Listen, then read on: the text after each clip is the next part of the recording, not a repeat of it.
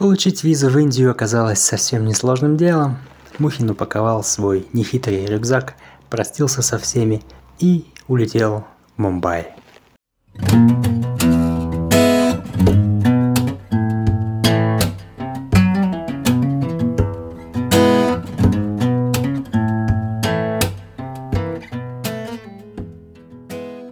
И вот в один чудесный день Алексей Мухин прибывает в Индию. Вы об этом узнаете все подробности, потому что мы теперь снимаем документальный фильм об этом событии. Ведь Мухин собирается стать поистине выдающимся актером Болливуда. Взлеты и падения, слава и забвение, погони, драки, диета из девок и кокаина. Все это не относится к теме нашего рассказа, потому что самое главное – это в общем, помните, ваша судьба в ваших руках.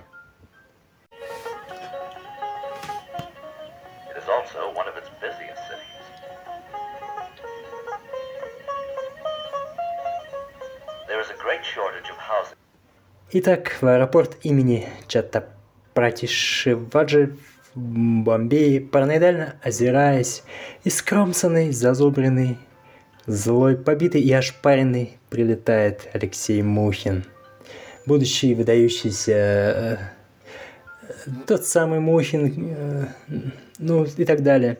Индийцы окружают его, улыбаются, предлагают ему чай, сладости, погремушки, наконец. Они светятся дружелюбием. Они как антидепрессанты. Мухин хамит им ласково. Чё вас так много? Так много-то вас. Ёптать. Бля, жарко у вас. Но его хамские реплики нисколько не раздражают их. Они отскакивают от их пухлых животов, как горох от их пухлых щек.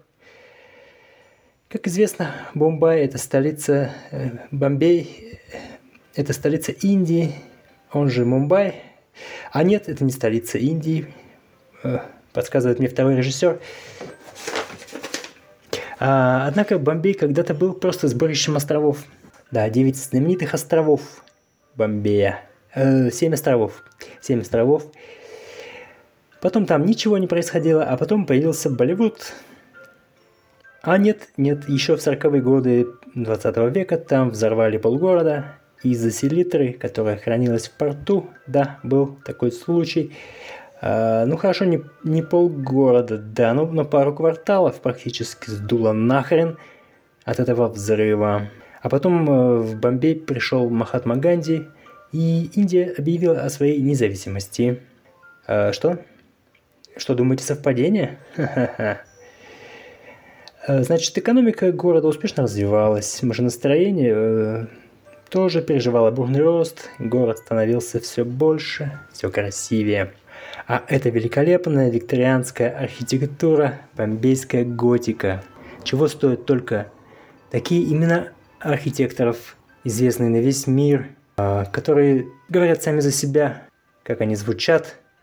Маханлал, Карамчанд, Дритхараштра, Гавардхандас, Трипхувандас, Нарендра Дамадардас, Усхабен, Пухану Бхай Мехта, Вайдунатхан, Баласубрамян, и, конечно, Махатма Джатиба Пхули Мандай и Авул Пакир Дженни Лабен Абдул Калам.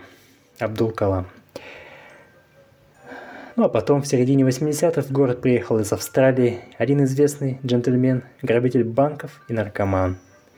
Его все знают, конечно, и каждый тут утверждает, что знал его лично. Речь идет о Грегори Робертсе. Чаще он знаком всем как Шантарам.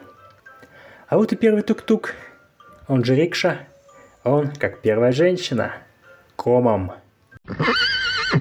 Наш герой садится в тук-тук, и вот они едва не врезаются в кокосовую пальму.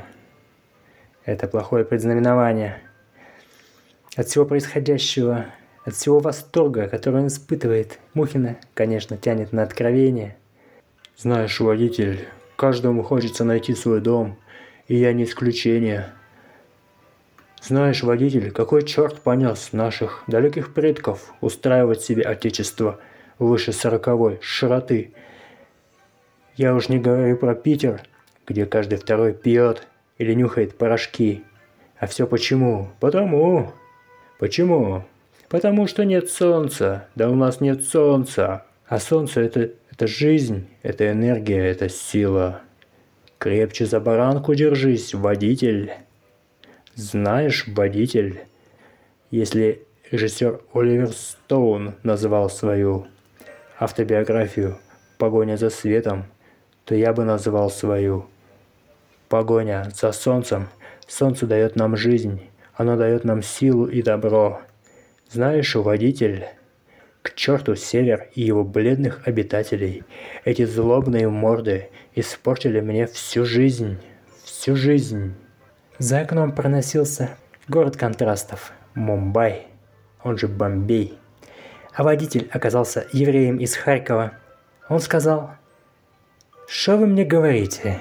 Так хуже того, что мы живем в рыночной таки экономике, и нужно соответствовать определенному личностному стандарту, чтобы быть успешным. Понимаете? Одновременно открытым, дружелюбным, общительным, обаятельным и трудолюбивым. Этот идеал постоянно тиражируется. Всякие разные инфлюенсеры. Вам не дуют там случайно? Инфлюенсеры, говорю, они выглядят ведь все одинаково. Они все с одинаковым набором качеств. Жизнерадостность, обаяние, яркость. Бляха-муха, экстравертированные личности с предпринимательской жилкой. И они чувствуют себя комфортно в нынешнем мире. А кто не встраивается, тот чувствует боль своей инаковости. У него нет работы, скажем, или семьи. А одной из самых тяжелых и жестоких вещей в жизни является необходимость делать то, что не нравится, много и долго, и получать за это мизерные деньги.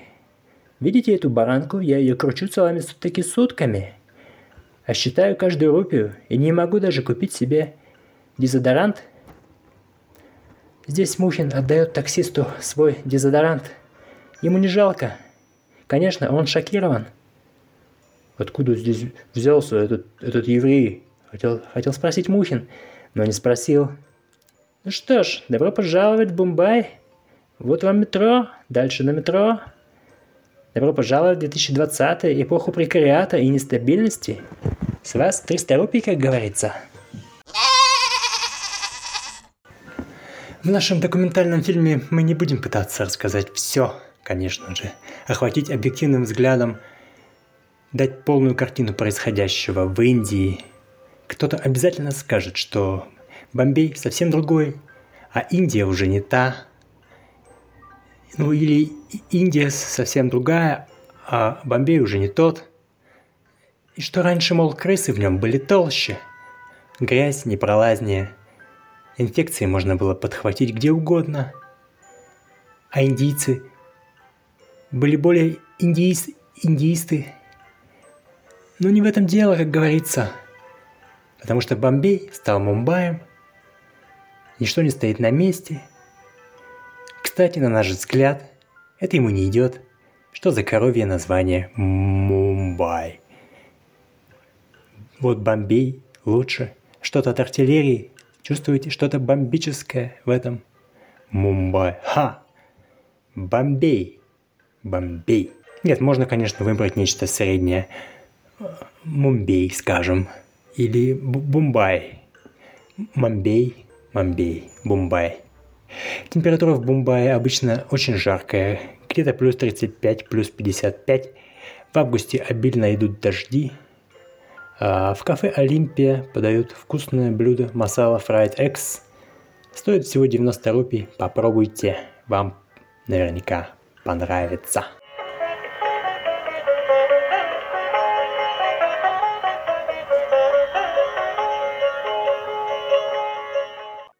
Куда же отправится дальше наш герой? Он отправится, конечно, на улицы с чемоданом за спиной. Где у вас тут Болливуд, а? Как попасть? How are you? Ticket. Where is Bollywood? I want in Bollywood. Cinema. Индийцы только качали головами. И никогда нельзя понять, они скорее за тебя или считают, что ты полный идиот. Мухин съедает сытный обед из риса и курицы и запивает его сладким чаем масала. Пока с него достаточно. Каждому дню свои заботы. Вот он начинает расцветать, он снимает свои теплые шкуры, доспехи, подштанники наконец. Его манеры мягчают, походка становится плавнее, и он уже не матерится. И прямо сидя в кафе начинает вести об Индии блог. Парень уже не хочет уезжать. И вот он ведет свой первый прямой эфир прямо из кафе «Леопольд». Кафе «Леопольд». «Леопольд», точно. Так вот, говорит Алексей Мухин. Когда дневная жара спадает, хочется этак подстыть. Но тропической прохлады никогда не хватит мне, русскому. Ее недостаточно для рефлексий. Когда хочется замерзнуть, знаете, чтобы покраснел нос.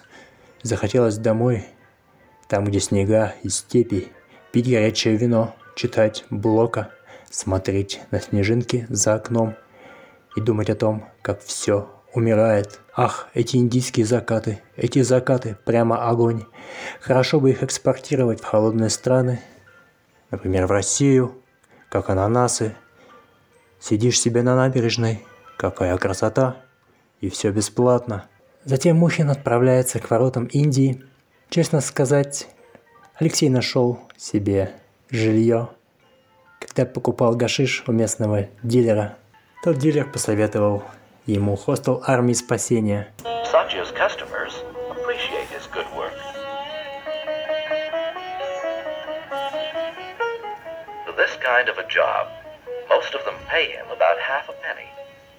Достаточно благородное, неоколониальное такое здание, викторианское очень здание, с католическими правилами.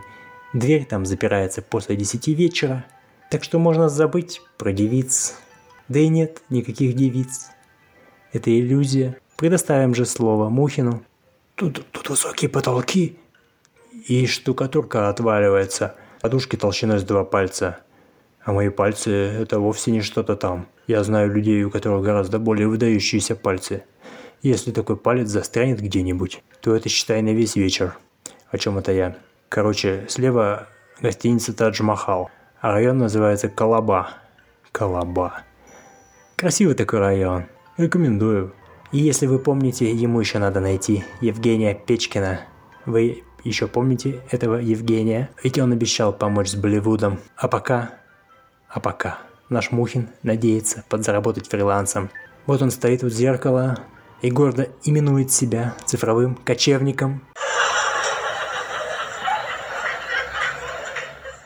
Хотя в глубине души он понимает, наш герой, что никакой он не цифровой кочевник, а просто прекариат, нищеброд и авантюрист. Итак, мы в Мумбаи, 2022 год, Salvation Army, Red Shield Hostel, Merriweather Road, 30. Внезапно на соседней кровати, сидит знакомая личность. Личность протягивает Мухину бутылку индийского портвейна 1000. Это же Олег Манцевич. Тот самый Олег Манцевич. Когда-то он ползал по коридорам Останкина в поисках своих контактных линз. А теперь он тут, голый по пояс. Мокрые от пота бакенбарды колышутся под вентилятором. Олег был криптовалютным брокером, с которым Мухин познакомился когда-то в вытрезвителе в Туле. Олега с мумбайской валютной биржи выгнали за алкоголизм. Впрочем, за алкоголизм его же выгнали и с остальных работ. Не только в Мумбаи. Еще там сидят 2 индийца, Рипудаман и Кумар. Они кашляют, пердят и горланят по телефону в процессе всех наших съемок. Потный Мухин лежит в одних трусах на своей кровати. Закрыв глаза, он слушает шум и болтовню с улицы. Он почти заснул, когда Олег Манцевич подкрался к его усталому уху и зашептал. «Знаешь, у меня ленивое пищеварение и крупная печень. И управляющий Санджай посоветовал мне массаж желудка». Под потолком на кровати сидел еще один коричнево-черный индиец. Весь день он болтает по мобильному. А это Самит, он дает консультации. Он этот, пшринг, психотерапевт, сказал Олег. Психотерапевт сидел в трусах и с брюшком, выпирающим из-под майки. Лицо его устало. Он курит сигареты классик, пуская дым в окно. Берет работу на дом. Самиту каждую ночь снятся суицидники и наркоманы, которых он не смог спасти.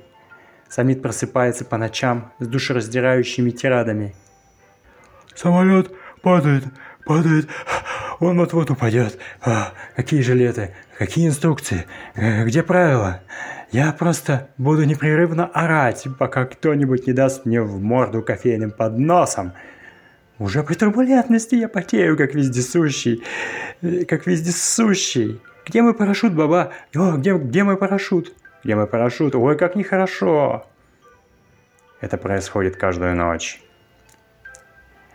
На Бомбей спускается луна, точнее, над заливом Бак-Бэй поднимается месяц. Летучие собаки перепархивают с ветки на ветку, море облизывает грязные камни, и наркодилеры сладко спят в своих кадиллаках. Мухину снятся всегда две вещи – жареный арахис и пудра для волос. Если он не найдет в ближайшее время пудру для волос… Впрочем, лучше даже не думать об этом. Наступает сезон дождей, и всюду огромные лужи. Они парят под жаркими лучами солнца, создавая невыносимый липкий зной. Однажды Мухин заметил, что он весь покрыт красными зудящими точками. «О нет, что это? Атака индийских клопов! Сколько токсинов они впрыснули мне за ночь под кожу! Я чувствительный белый мужчина! Я еще так молод! Я что, интоксицирован? Я интоксицированный человек, как Серж Гинзбург. Нет, я обескровлен. Я умираю!» «Да у тебя обыкновенная потница», – заверил его Олег Манцевич. «Бывает из-за жары. Я дам тебе мазь». «Спасибо, друг», – прочувствовался Мухин. Однако жара фатально подействовала на его ноутбук. Однажды утром контакты в нем фатально отсырели. Он фатально перестал включаться.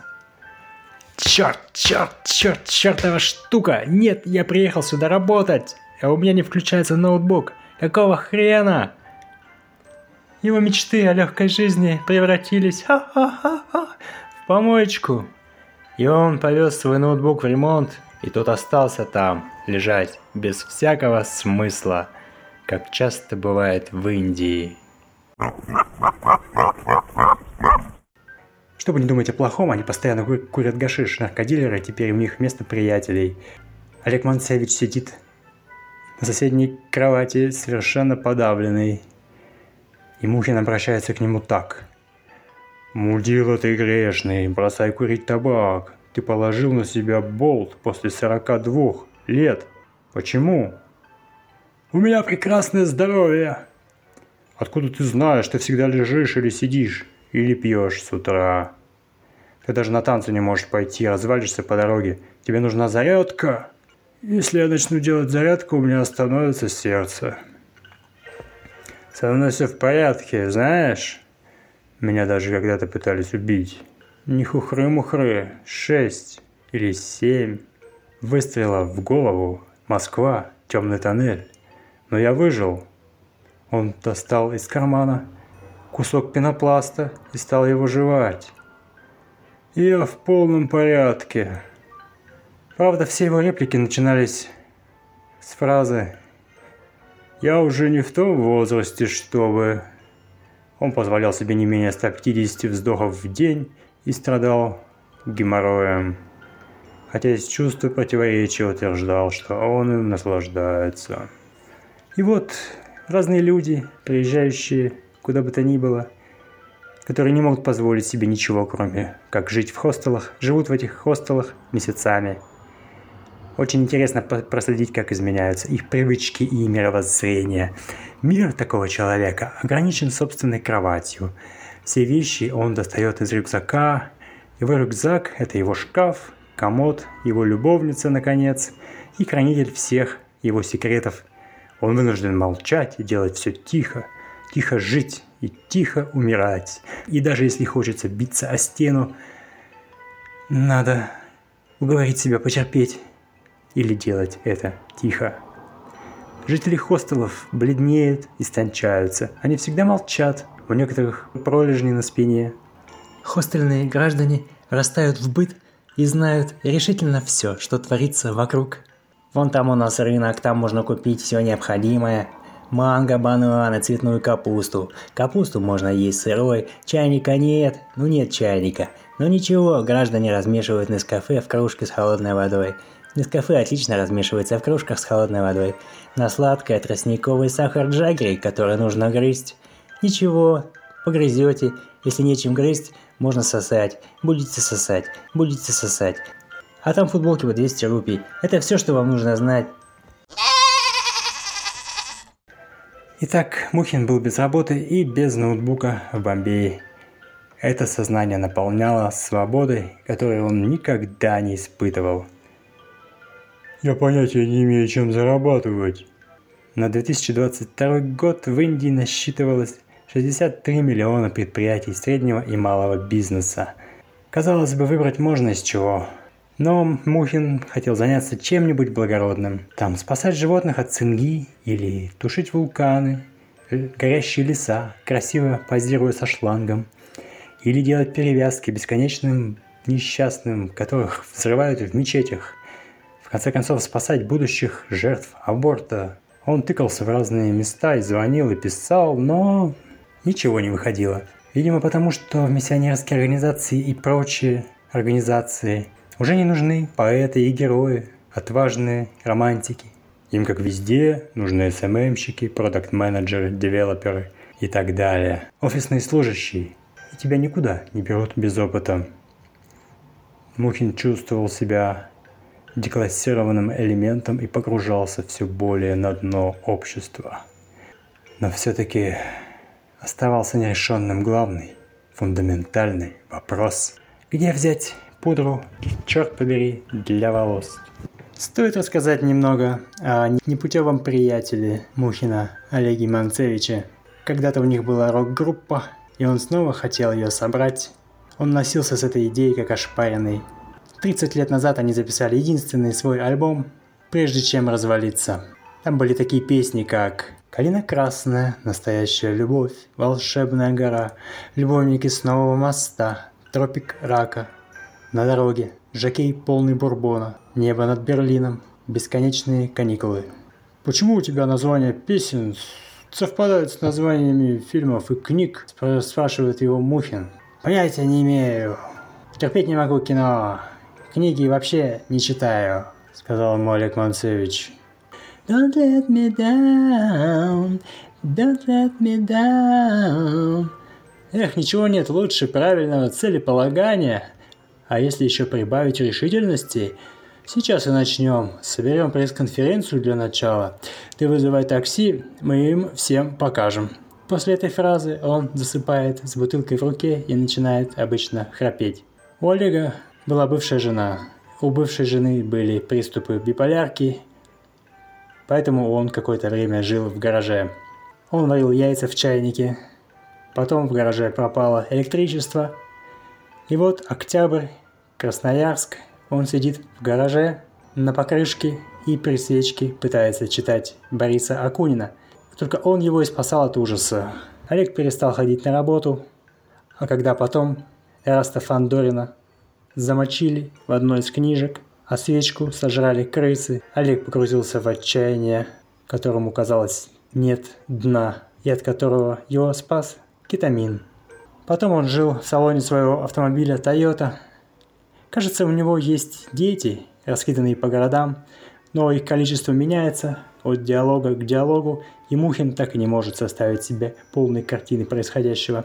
Олег Манцевич не любит чистить зубы в знак солидарности с животными. В душ он тоже не ходит в знак солидарности с жителями мумбайских трущоб. Просыпаясь, он идет вниз за вином в знак солидарности с мировым алкоголизмом. А по дороге он не удерживается, чтобы не купить себе дешевую рубашку или штаны за 200 рупий.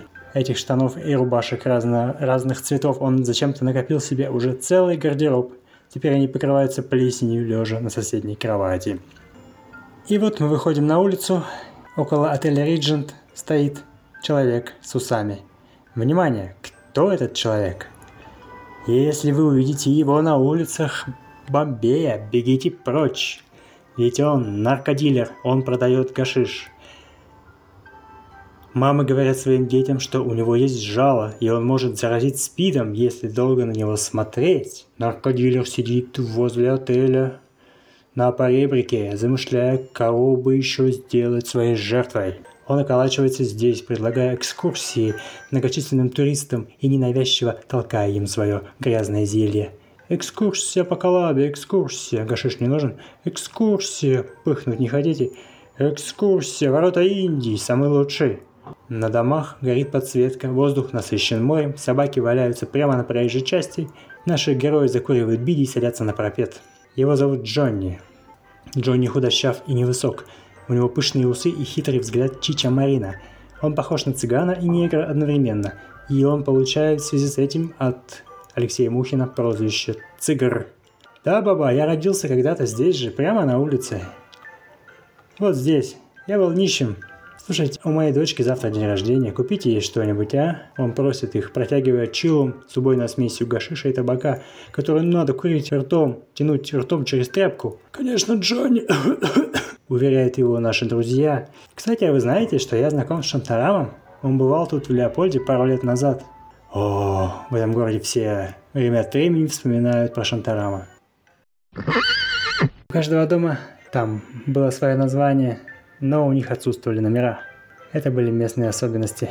Олег Манцевич с грустью вспоминал, как он ел креветки и сыр 3 раза в день и жил в умопомрачительном отеле на набережной. Отель был шикарен, как в сериале «Майами Вайс», а теперь он экономил на хлебе и готов был хоть крыс ловить, если за это заплатят. Он зарабатывал копейки, играя «Битлз» на гитаре на набережной. Мухин вдохнул неописуемый запах горячих мумбайских улиц и пришел в отчаяние. «Эта дрянь у нас жизнью зовется. Знаешь, Олег, я живу как бомж на чемоданах. Без надежды, без работы, без женщин и без денег. Да и ты тоже, впрочем. Кстати, ты слышал что-нибудь про Болливуд?» Олег Манцевич его подбадривал. «Я слышал про Болливуд. Ничего, знаешь, ты успел застать очень много хороших вещей. Тебе повезло. Времена свободы, возможностей. Сейчас Россия уже не та. Но пока живой, ничего не окончательно. Учись терять, у Бога всего много, все будет. Не это главное, я точно тебе говорю». На углу стоял какой-то калека. Только в Индии такие встречаются. Его тощие кости изгибаются под фантастическими углами, и он напоминает паука. Казалось, калека держит зонт хвостом или третьей рукой. Потом они встретили человека с провалившимся носом. Он сидел на тротуаре на какой-то тряпке и курил косяк с травой. Увидев их, он протянул им косяк. Мухин вежливо что-то пробормотал и в ужасе ускорил шаг. В Индии так много людей, что от них хочется спрятаться иногда хотя бы в кабинке туалета. Сохнущие руки, ноги, вывихи локтей, осложнение полиомиелита, невероятные животы и смешные носы, все виды походок и странных смешных выражений лица, ушей, бровей, манер поведения и голосов. Как будто солнце рисует щедрыми мазками что ему угодно. В то же время там много действительно красивых, статных людей с благородными лицами. Наверное, та самая кастовая система. Рядом сидел старик с усами Горького. Он то ли жевал, то ли говорил что-то, так быстро двигая усами, что ничего не было понятно. На самом деле он говорил: «Знаете ли вы, что говорят стоики? Результаты наших трудов не должны иметь для нас значения. Важно лишь прилагать все усилия, которые мы считаем необходимыми, и будь что будет». Алексей Мухин был туповат, чтобы строить планы и интриги, но с детства начитался рыцарских романов и историй про супергероев, а потому воображал себя, да кем он только себя не воображал. Рэндалл МакМёрфи, Филипп Марлоу, Пьер Безухов, Симона Вайль, наконец. У него не было никаких ограничений. Стоило чуть ослабнуть травмирующему опыту, как у него снова отрастает оптимизм. Раны заживают, трава наливается соком, вырываясь из только что мертвой пустыни, и вот он непобедим, как грибок, как Трикстер, как Бакс Банни, как Дэдпул.